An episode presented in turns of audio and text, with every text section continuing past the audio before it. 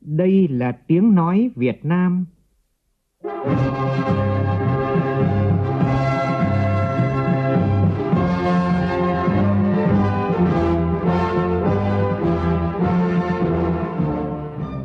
là tiếng nói Việt Nam, phát thanh từ Hà Nội, thủ đô nước Cộng hòa xã hội chủ nghĩa Việt Nam.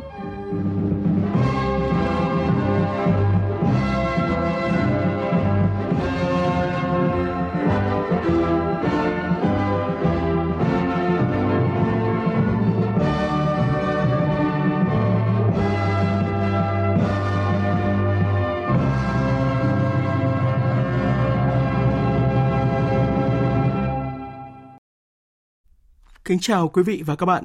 Mời quý vị và các bạn nghe chương trình Thời sự sáng của Đài Tiếng nói Việt Nam. Hôm nay thứ ba ngày 20 tháng 7 năm 2021, tức ngày 11 tháng 6 năm Tân Sửu. Chương trình có những nội dung đáng chú ý sau.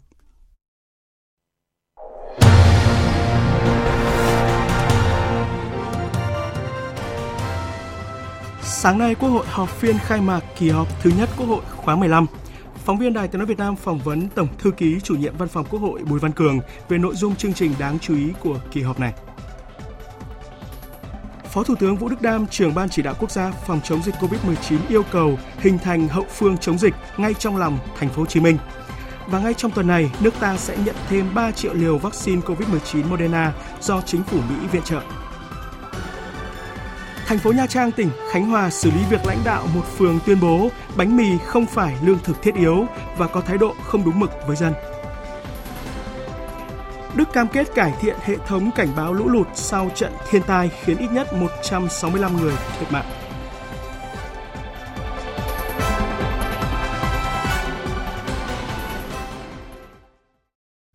Bây giờ là nội dung chi tiết. Thưa quý vị, thưa các bạn, kỳ họp thứ nhất Quốc hội khóa 15 sẽ khai mạc trọng thể vào sáng nay tại nhà Quốc hội. Dù thời gian được rút ngắn khoảng 5 ngày so với dự kiến để bảo đảm công tác phòng chống dịch COVID-19, song kỳ họp này giữ vai trò đặt nền móng cho hoạt động của Quốc hội khóa 15. Trọng trách đặt lên 499 đại biểu dân cử của cơ quan quyền lực nhà nước cao nhất vì thế là rất lớn. Nhóm phóng viên Đài Tiếng Nói Việt Nam ghi nhanh ý kiến của một số đại biểu trước phiên khai mạc vào sáng nay. Là đại biểu lần đầu tham gia Quốc hội, đại biểu Trương Thị Ngọc Ánh, đoàn Cần Thơ nhận thức nhiệm vụ của mình trước cử tri và nhân dân cả nước là rất lớn. Điều đặc biệt chúng tôi hết sức là tâm huyết đó là kỳ họp này Quốc hội cho ý kiến vào các chương trình mục quốc gia à, về xây dựng nông thôn mới, về à, giảm nghèo bền vững để từ đó cùng với chương trình mục tiêu quốc gia về phát triển kinh tế xã hội vùng đồng bào dân tộc thiểu số các tỉnh miền núi tích hợp được và lồng ghép các cái chương trình mục tiêu này để thực hiện có hiệu quả các cái nhiệm vụ phát triển kinh tế xã hội của đất nước. Dịch COVID-19 tại Hà Nội và 19 tỉnh thành phía Nam vẫn đang rất phức tạp, nhưng việc kiện toàn bộ máy nhà nước là không thể chậm trễ. Điều này đòi hỏi trách nhiệm cao của mỗi đại biểu trong từng nội dung phiên họp, đặc biệt là trong bầu, phê chuẩn, kiện toàn 50 chức danh lãnh đạo của các cơ quan nhà nước. Đại biểu Phạm Văn Hòa đoàn Đồng Tháp, Cao Thị Xuân đoàn Thanh Hóa cho biết trách nhiệm của mỗi đại biểu quốc hội cần phải có sự tập trung quyết liệt để thể hiện cái lòng tin tín nhiệm của người dân đối với đại biểu quốc hội à, trong kỳ họp này. À, trước tiên phải bầu ra 50 vị chủ tịch quốc hội phó chủ tịch được các thành viên rồi rồi chủ tịch nước phó chủ tịch nước thủ tướng chính phủ rồi phó thủ tướng rồi các thành viên chính phủ. Tôi cho rằng đây là nhiệm vụ rất là quan trọng tôi nghĩ quốc hội sẽ lựa chọn bầu được những người đủ tâm đủ tầm đủ trình độ năng lực và uy tín để có thể lãnh đạo đất nước vượt qua được những giai đoạn khó khăn như này vừa phòng chống dịch và vừa phát triển kinh tế Nhận định trong điều kiện năm nay, áp lực trả nợ công rất lớn, do đó cần có giải pháp thắt chặt chi thường xuyên để tập trung cho đầu tư, đồng thời phải đảm bảo tối đa an toàn nợ công, đảm bảo an toàn tài chính quốc gia và ổn định kinh tế vĩ mô. Đại biểu Hoàng Văn Cường, đoàn Hà Nội nêu ý kiến chúng ta đặt ra cái mục tiêu của bộ chi khoảng 3,7% ấy. Cái này là cái mà chúng ta muốn phấn đấu à, cho cả một cái giai đoạn dài để đảm bảo và cân đối được bài toán của kinh tế vĩ mô.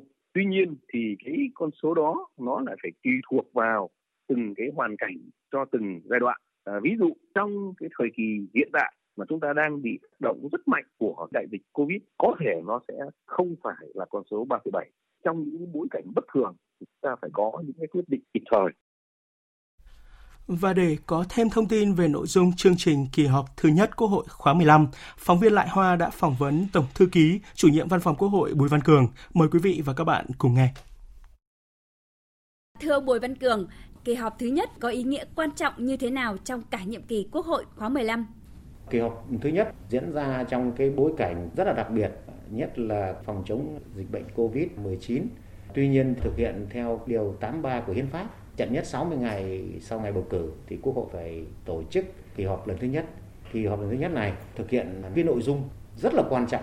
Cái nội dung thứ nhất đó là chúng ta sẽ nghe báo cáo kết quả bầu cử và trên cơ sở đó thì phải thông qua tư cách đại biểu và đồng thời với nó là chúng ta sẽ nghe ý kiến kiến nghị của cử tri cái nội dung thứ hai là chúng ta sẽ quyết định về nhân sự của các cơ quan nhà nước đây là một cái nhiệm vụ rất là quan trọng, bởi vì nếu không thì chúng ta sẽ không đồng bộ liên thông và thống nhất với cái nghị quyết của đảng.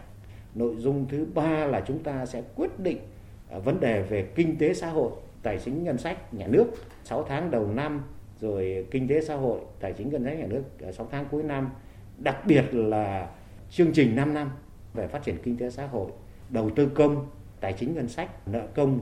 Nếu chúng ta không quyết định việc này thì nó sẽ rất khó khăn cho chính phủ trong việc triển khai, điều hành cụ thể. Vì đây là thể chế nghị quyết đại hội 13 của đảng, thì quốc hội là cơ quan quyền lực nhà nước cao nhất phải thông qua được những chủ trương này. Và nếu chúng ta thông qua chậm, thì rõ ràng là lĩnh vực về đầu tư công sẽ rất khó khăn. Càng chậm thì nó sẽ càng làm cho thúc đẩy phát triển của chúng ta chậm hơn. Thế thì đây là cái kỳ họp mà nếu mà chúng ta thực hiện tốt và chất lượng thì nó sẽ góp phần thúc đẩy cái phát triển kinh tế xã hội của chúng ta. À, vâng, để chủ động phòng chống dịch bệnh COVID-19 thì Thủ tướng Chính phủ vừa có văn bản chỉ đạo áp dụng giãn cách xã hội theo chỉ thị 16 đối với một số tỉnh, thành phố của phía Nam. À, vậy đối với các đoàn đại biểu Quốc hội ở các tỉnh, thành phố này à, sẽ dự họp kỳ họp thứ nhất Quốc hội khóa 15 như thế nào, thưa ông? Về nguyên tắc, ở các cái địa phương thực hiện cái giãn cách theo chỉ thị 16 khi về Hà Nội thì phải cách ly nhưng Thủ tướng Chính phủ đã quyết định đối với những đại biểu này đã xét nghiệm 3 lần âm tính, đã tiêm vaccine thì tiến hành về họp bình thường. Tuy nhiên vẫn thực hiện rất nghiêm các cái quy định về phòng chống dịch. Chúng tôi bố trí ở riêng một khách sạn, họp cũng đi bằng phương tiện riêng của các đoàn, vào trong hội trường cũng đi lối riêng và thứ tư là ngồi tại chỗ ngồi ở trong hội trường cũng có một khu vực riêng và hiện nay chúng tôi cũng có cả phương án dự phòng. Nếu trường hợp đại biểu có những cái biểu hiện thì sẽ có cái phòng họp riêng để cách ly ra nhưng mà vẫn tham dự tất cả nội dung của kỳ họp và vẫn thực hiện các cái nhiệm vụ bỏ phiếu như bình thường. Công tác chuẩn bị cũng như là dự phòng và các cái công tác xét nghiệm, kiểm tra sẽ tiến hành thường xuyên hơn. Tức là các đại biểu này sau khi xét nghiệm ở địa phương ba lần rồi, về trong kỳ họp sẽ tiếp tục xét nghiệm hai lần nữa để chúng ta đảm bảo thật sự là an toàn. Vâng, xin trân trọng cảm ơn ông. Quý vị và các bạn vừa nghe phóng viên Đài Tiếng nói Việt Nam phỏng vấn Tổng thư ký chủ nhiệm Văn phòng Quốc hội Bùi Văn Cường về nội dung chương trình kỳ họp thứ nhất Quốc hội khóa 15 và về việc đảm bảo an toàn phòng chống dịch bệnh trong suốt kỳ họp. Đài Tiếng nói Việt Nam sẽ tường thuật trực tiếp phiên khai mạc kỳ họp thứ nhất Quốc hội khóa 15 trên kênh Thời sự VOV1 từ lúc 7 giờ 55 phút sáng nay. Mời quý vị và các bạn chú ý theo dõi.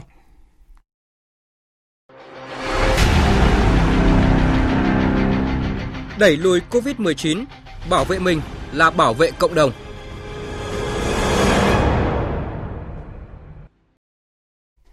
Theo thông tin từ Bộ Y tế thì sáng nay nước ta ghi nhận 2.155 ca mắc mới COVID-19, trong đó có 1 ca nhập cảnh và 2.154 ca ghi nhận trong nước. Trong đó tại thành phố Hồ Chí Minh là 1.519 ca, Bình Dương là 156 ca, Tiền Giang 133 ca, Đồng Nai 80 ca, Vĩnh Long 43 ca, Khánh Hòa 38 ca, Bến Tre 34 ca, Đà Nẵng 32 ca, Bà Rịa Vũng Tàu 26 ca, Cần Thơ 22 ca, Phú Yên 12 ca, Hậu Giang 10 ca, Kiên Giang 8 ca, Vĩnh Phúc 7 ca, Hà Nội 6 ca, Bình Phước 6 ca, An Giang 6 ca, Đồng Tháp 6 ca, Đắk Lắc, Quảng Ngãi, Bạc Liêu, Lâm Đồng mỗi nơi 2 ca và Quảng Nam và Lâm Đồng mỗi tỉnh có 1 ca, trong đó 251 ca là trong cộng đồng. Vào chiều qua, Phó Thủ tướng Vũ Đức Đam, trưởng ban chỉ đạo quốc gia phòng chống dịch COVID-19 và một số thành viên của tổ công tác đặc biệt của chính phủ đã làm việc với thành phố Hồ Chí Minh về việc triển khai công tác phòng chống dịch trên địa bàn. Phó Thủ tướng yêu cầu cùng với việc tập trung xét nghiệm làm sạch ổ dịch vùng dịch, thành phố Hồ Chí Minh cần sàng lọc để thiết lập những vùng an toàn, hình thành hậu phương chống dịch ngay trong lòng thành phố. Từng bước đưa những khu vực an toàn vững chắc ở thành phố Hồ Chí Minh trở lại trạng thái bình thường mới – khẩn trương thực hiện ngay việc cách ly các trường hợp F1 tại nhà, rút ngắn thời gian điều trị ca F0. Đối với những bệnh nhân đã điều trị xong, có nguyện vọng về các địa phương thì Bộ Y tế chỉ đạo điều hành Sở Y tế chuẩn bị kế hoạch đưa đón trật tự, giảm áp lực cho thành phố Hồ Chí Minh, bảo đảm an toàn. Nhấn mạnh phải đảm bảo thông thoáng trong vận tải lưu thông hàng hóa. Phó Thủ tướng cho biết, khi đi kiểm tra thị sát tại huyện Bình Chánh, quận 5, thành phố Hồ Chí Minh đã trao đổi với lãnh đạo Bộ Giao thông Vận tải để dừng tất cả các trạm thu phí BOT ở những địa phương thực hiện giãn cách xã hội theo chỉ thị 16 trong phạm vi thành phố Hồ Chí Minh, Phó Thủ tướng đề nghị khẩn trương làm sạch các khu chợ truyền thống, từng bước hoạt động trở lại với điều kiện đảm bảo an toàn tuyệt đối. Hiện 44 chợ truyền thống của thành phố đã hoạt động trở lại. Đến nay, thành phố Hồ Chí Minh đã chi hỗ trợ theo quy định cho gần 240.000 lao động tự do, hơn 10.000 lao động nghỉ việc không lương, hơn 4.400 hộ kinh doanh bị ảnh hưởng, hơn 4.300 thương nhân tại các chợ truyền thống bị dừng hoạt động với tổng kinh phí gần 400 tỷ đồng. Các quận huyện cũng đã kêu gọi các nguồn lực xã hội để chăm lo kịp thời cho các đối tượng khó khăn, không thuộc chính sách theo quy định với tổng số tiền là 141 tỷ đồng trong 10 ngày qua. Phó Thủ tướng lưu ý, cùng với ưu tiên tiêm vaccine ngừa COVID-19 cho lực lượng tuyến đầu chống dịch, tham gia hệ thống vận tải phân phối, thành phố Hồ Chí Minh cần quan tâm đến người dân ở những xóm nghèo có điều kiện sống sinh hoạt chật trội, nguy cơ lây nhiễm cao. Và trong diễn biến mới nhất, ông Nguyễn Hoài Nam, Phó Giám đốc Sở Y tế Thành phố Hồ Chí Minh khẳng định đã sẵn sàng kịch bản 60.000 ca nhiễm, thậm chí là mở rộng bệnh viện để điều trị. Về số lượng máy thở và ECMO của thành phố thì hiện nay về cơ bản là chúng ta đủ cho cái công tác điều trị. Bệnh viện Nhi đồng thành phố rồi các bệnh viện ung bướu cơ sở 2 được đầu tư trang thiết bị cũng khá nhiều. Chúng tôi cũng ờ, sử dụng thêm các cái trang thiết bị. Và hiện nay máy thở chúng ta là về cơ bản là đủ. Cùng với 18 tỉnh, thành phố phía Nam, Cần Thơ cũng đang thực hiện giãn cách xã hội theo chỉ thị số 16. Hội Liên hiệp Phụ nữ thành phố, Sở Công Thương và Công an thành phố Cần Thơ vừa phối hợp tổ chức siêu thị không đồng chia sẻ yêu thương để góp phần hỗ trợ bà con đang gặp nhiều khó khăn về dịch bệnh. Phản ánh của phóng viên Hồng Phương. Qua thời gian ngắn phát động, siêu thị không đồng nhận được 6,2 tấn gạo, 1.000 con gà, 2.000 quả trứng, 2 tấn rau củ các loại, tổng kinh phí trên 370 triệu đồng. Đại diện các cấp hội cơ sở sẽ đến từng nhà người dân khó khăn, hộ trong khu cách ly phong tỏa để trao quà, mỗi phần nhu yếu phẩm trị giá khoảng 500.000 đồng. Cô Triệu Mỹ Ngọc ở quận Ninh Kiều được nhận hỗ trợ, xúc động chia sẻ. Nhà có hai vợ chồng cùng người con bị bệnh thiểu năng sống trong căn nhà thuê. Dịch Covid-19, chồng không thể đi dạy thêm, cô lụm ve chai nhưng hay đau ốm nên rất khó khăn. Vui về nhà thì cũng được từng vậy đó. Thì gia đình cũng có đủ ăn vậy đó. Chứ mấy buổi trước giờ không có. Bây giờ thì à, mong muốn có tiền. Ví dụ cũng mua thêm cái gì khác, à, ăn mua thêm cái gì đó con ví dụ chỉ cái này hết rồi mình phải có tiền để mình mua cái khác ăn theo ban tổ chức siêu thị không đồng, tạm thời hỗ trợ người dân của ba quận Ninh Kiều, Cái Răng, Bình Thủy vì ba quận này đã thực hiện chỉ thị hơn tuần nay, không ít người dân đã đuối sức. Thời gian tới sẽ cố gắng mang những phần quà đến với người dân nghèo ở các quận huyện xa như Cờ Đỏ, Thới Lai, Thốt Nốt. Đồng hành cùng hoạt động đầy ý nghĩa này, bà Trần Thị Mỹ Hòa, chủ doanh nghiệp tư nhân Phú Hòa, phường Phú Thứ, quận Cái Răng, thành phố Cần Thơ chuyên kinh doanh gia cầm, ủng hộ 1.000 con gà. À, mình cũng còn may mắn hơn những người khó khăn, cũng có điều kiện để chia sẻ, đỡ yêu thương cho bà con trong lúc khó khăn này. Ai cũng đều được có cơm ăn áo mặc, được no. Cảm thấy mình cũng vui lắm. Không chỉ sẽ chia cùng bà con khó khăn trên địa bàn thành phố Cần Thơ, trung tuần tháng 7 vừa qua, Ban Thường vụ Hội Liên hiệp Phụ nữ thành phố Cần Thơ cũng tổ chức chuyến xe sang sẻ yêu thương gửi tặng lương thực thực phẩm cho hội viên phụ nữ thành phố Hồ Chí Minh có hoàn cảnh khó khăn bị ảnh hưởng bởi dịch bệnh Covid-19. Dịch Covid-19 làm con người giãn cách về địa lý nhưng lại gần hơn về tâm hồn. Sự sẻ chia chung sức của người dân lan tỏa là nguồn động viên cổ vũ thành phố Cần Thơ nói riêng, cả nước nói chung, sớm kiểm soát, ngăn chặn và đẩy lùi dịch bệnh Covid-19. Một thông tin đáng chú ý vừa được Viện trưởng Viện Vệ sinh Dịch tễ Trung ương, trưởng ban điều hành dự án tiêm chủng mở rộng quốc gia cho biết, đó là trong tuần này, nước ta sẽ nhận 3 triệu liều vaccine COVID-19 Moderna. Đây là lô vaccine do chính phủ Mỹ viện trợ thông qua cơ chế COVAX. Sắp tới, nước ta cũng sẽ nhận 100.000 liều vaccine ngừa COVID-19 từ chính phủ Romania. Việt Nam cũng đang đề nghị chính phủ Trung Quốc viện trợ không hoàn lại 5 triệu liều vaccine Sinopharm. Trong khi đó, hãng Pfizer vừa đồng ý tăng số lượng vaccine COVID-19 cung cấp cho Việt Nam trong quý 3 từ 3 triệu lên 3 triệu rưỡi liều và đồng ý bán thêm 20 triệu liều cho năm nay, nâng tổng số liều vaccine Pfizer dự kiến bán cho Việt Nam là 51 triệu liều, tăng 20 triệu liều so với kế hoạch.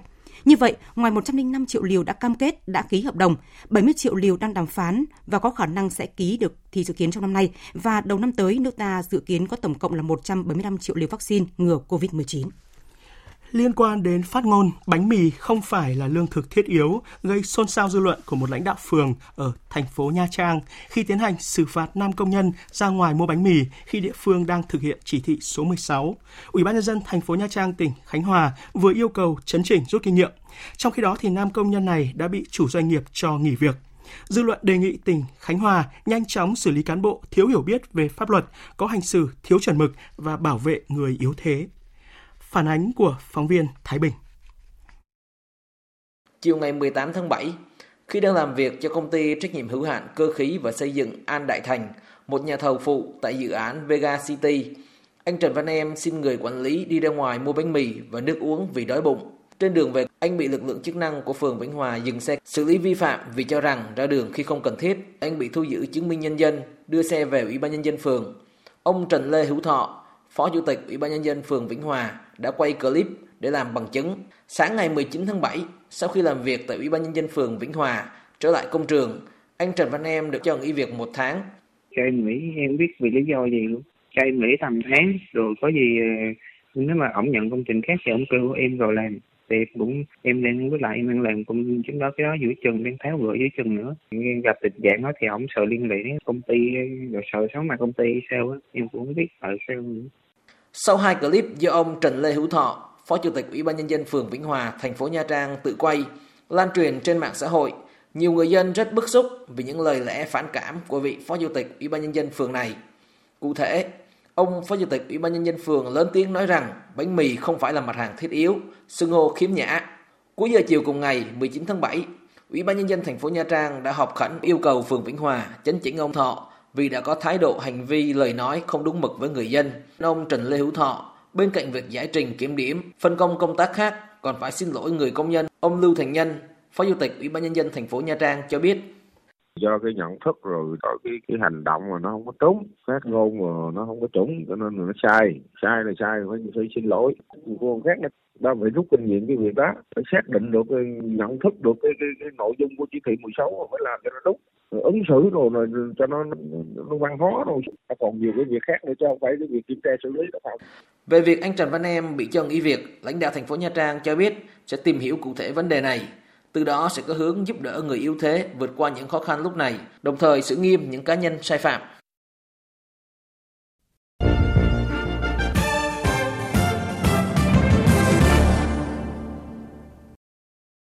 Mời quý vị và các bạn nghe tiếp chương trình Thời sự sáng của Đài Tiếng nói Việt Nam. Bộ Tài chính Mỹ vừa thông báo là Mỹ và Việt Nam đã đạt được thỏa thuận về các hoạt động tiền tệ. Phóng viên Phạm Huân, thường trú tại Mỹ, đưa tin. Bộ trưởng Janet Yellen ngày 19 tháng 7 đã có cuộc gặp trực tuyến với Thống đốc Ngân hàng Nhà nước Việt Nam Nguyễn Thị Hồng và hai bên đã đạt được thỏa thuận về các hoạt động tiền tệ. Theo tuyên bố chung sau cuộc gặp, tâm điểm của khung chính sách tiền tệ của Ngân hàng Nhà nước Việt Nam nhằm thúc đẩy ổn định kinh tế vĩ mô và kiểm soát lạm phát. Ngân hàng Nhà nước Việt Nam cũng cam kết sẽ tiếp tục cung cấp thông tin cần thiết để Bộ Tài chính Mỹ tiến hành phân tích kỹ lưỡng và báo cáo về hoạt động của Ngân hàng Nhà nước Việt Nam trên thị trường ngoại hối trong báo cáo định kỳ 6 tháng của Bộ này trước Quốc hội. Mỹ và Việt Nam là các đối tác tin cậy trên cơ sở tôn trọng lẫn nhau, đồng thời cam kết duy trì hợp tác chặt chẽ giữa Bộ Tài chính Mỹ và Ngân hàng Nhà nước Việt Nam. Dưới thời chính quyền Tổng thống Donald Trump, Bộ Tài chính Mỹ từng đưa Việt Nam vào danh sách các quốc gia thao túng tiền tệ. Tuy nhiên, chính quyền Tổng thống Joe Biden tháng 4 vừa qua đã hủy bỏ quyết định này khi cho rằng không có đủ bằng chứng để kết luận Việt Nam thao túng tiền tệ. Mỹ và một số nước đồng minh vừa cáo buộc Trung Quốc đứng sau một chiến dịch gián điệp mạng toàn cầu. Mỹ cùng các đồng minh bao gồm NATO, Liên minh châu Âu, Anh, Australia, Nhật Bản New Zealand và Canada ngày 19 tháng 7 đã cùng lên tiếng cáo buộc Trung Quốc đứng sau các cuộc tấn công mạng toàn cầu. Ngoại trưởng Mỹ Antony Blinken nhấn mạnh các hoạt động này là một mối đe dọa lớn đối với an ninh quốc gia và kinh tế Mỹ. Theo ông Blinken, các tin tặc có liên quan tới Bộ An ninh Quốc gia Trung Quốc đã tấn công các máy chủ của Microsoft Exchange trong một chiến dịch gián điệp mạng lớn, khiến hàng nghìn máy tính và mạng lưới bị ảnh hưởng, đặc biệt là các công ty tư nhân. Bộ Tư pháp Mỹ đã buộc tội 4 công dân Trung Quốc, bao gồm 3 nhân viên an ninh và một tin tặc được thuê theo hợp đồng do đã tham gia một chiến dịch nhắm tới hàng chục công ty, trường đại học cùng các cơ quan chính phủ ở Mỹ và nước ngoài. Những người này bị cáo buộc đánh cắp bí mật thương mại và thông tin mật của các doanh nghiệp. Đại sứ quán Trung Quốc tại Mỹ hiện chưa có bình luận về cáo buộc của Mỹ. Về tình hình chính trị tại Haiti, Thủ tướng lâm thời Claude Joseph sẽ từ chức và ông Ariel Henry, người được cố Tổng thống Jovenel Moise chỉ định một ngày trước khi bị ám sát, sẽ lên lãnh đạo đất nước. Một kẻ đánh bom liều chết vừa giết hại ít nhất 35 người và làm bị thương hàng chục người tại một khu chợ đông đúc ở phía đông thủ đô Baghdad của Iraq vào ngày hôm qua, một ngày trước lễ Eid al-Adha. Phóng viên Ngọc Thạch theo dõi khu vực Trung Đông đưa tin. Vụ tấn công do tổ chức nhà nước Hồi giáo IS thực hiện khiến khoảng 60 người thương vong.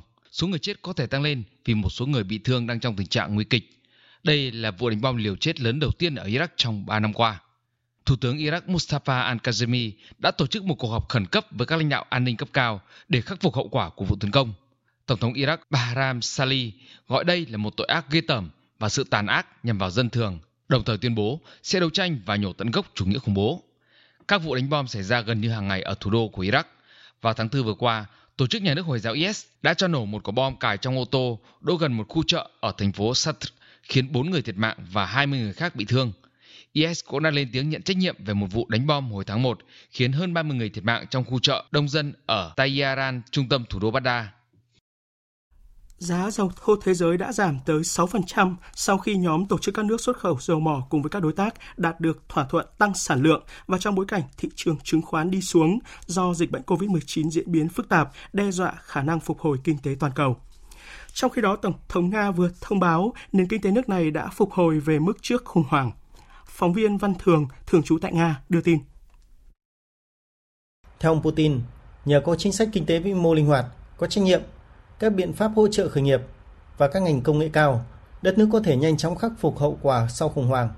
Tăng trưởng kinh tế đến cuối năm nay dự báo đạt khoảng 4%. Ông Putin nhấn mạnh rằng những xu hướng tích cực này cần được sử dụng để cải thiện mức sống của người dân, bởi vì đây chính là ý nghĩa và kết quả quan trọng của tăng trưởng kinh tế. Chính phủ Đức vừa cam kết cải thiện hệ thống cảnh báo thiên tai trong bối cảnh lực lượng cứu hộ khẩn cấp tiếp tục tìm kiếm những nạn nhân trong trận lũ lụt đã khiến ít nhất 165 người thiệt mạng. Tổng hợp của biên tập viên Thu Hoài. Miền Tây nước Đức đã ngập trong nước lũ trong hai ngày cuối tuần qua. Nhiều ô tô, cầu cống, cây cối bị cuốn trôi, trong khi nhiều ngôi nhà bị hư hỏng nặng. Mưa lũ không chỉ xảy ra ở miền Tây mà còn hoành hành ở miền Nam nước này – Hiện còn khoảng 170 người vẫn đang mất tích ở khu vực miền Tây nước Đức, do đó số nạn nhân thiệt mạng có thể tăng hơn nữa. Trước những lời chỉ trích chính phủ đã không cảnh báo đầy đủ cho người dân, Bộ trưởng Nội vụ Đức Horst Seehofer thừa nhận vẫn còn nhiều việc phải làm để cải thiện hệ thống cảnh báo lũ.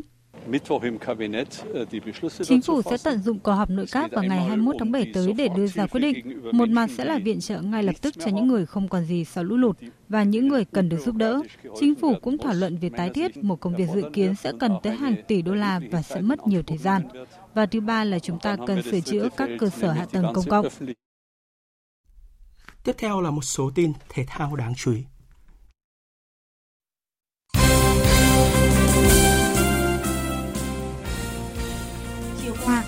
Hạ cánh tại sân bay quốc tế Narita, Nhật Bản, đoàn thể thao Việt Nam đã làm thủ tục và có kết quả xét nghiệm âm tính của toàn bộ 41 thành viên. Đoàn được về thẳng là vận động viên Olympic mà không phải cách ly. Trong 14 ngày tham dự đại hội, các vận động viên chỉ được di chuyển đến các khu vực nằm trong danh sách liên quan đến Olympic Tokyo 2020 và phải đăng ký lịch trình trước với ban tổ chức Liên đoàn bóng đá Việt Nam vừa công bố danh sách 22 tuyển thủ đội tuyển Futsal Việt Nam được triệu tập để chuẩn bị cho vòng chung kết FIFA Futsal World Cup 2021 diễn ra tại Litva. Toàn đội đã được lấy mẫu xét nghiệm PCR. Hôm nay, nếu có kết quả âm tính với SARS-CoV-2, các thành viên đội tuyển sẽ tập trung tập luyện tại Trung tâm huấn luyện thể dục thể thao quốc gia thành phố Hồ Chí Minh và đến ngày 25 tháng 8 sẽ lên đường Tây Ban Nha tập huấn.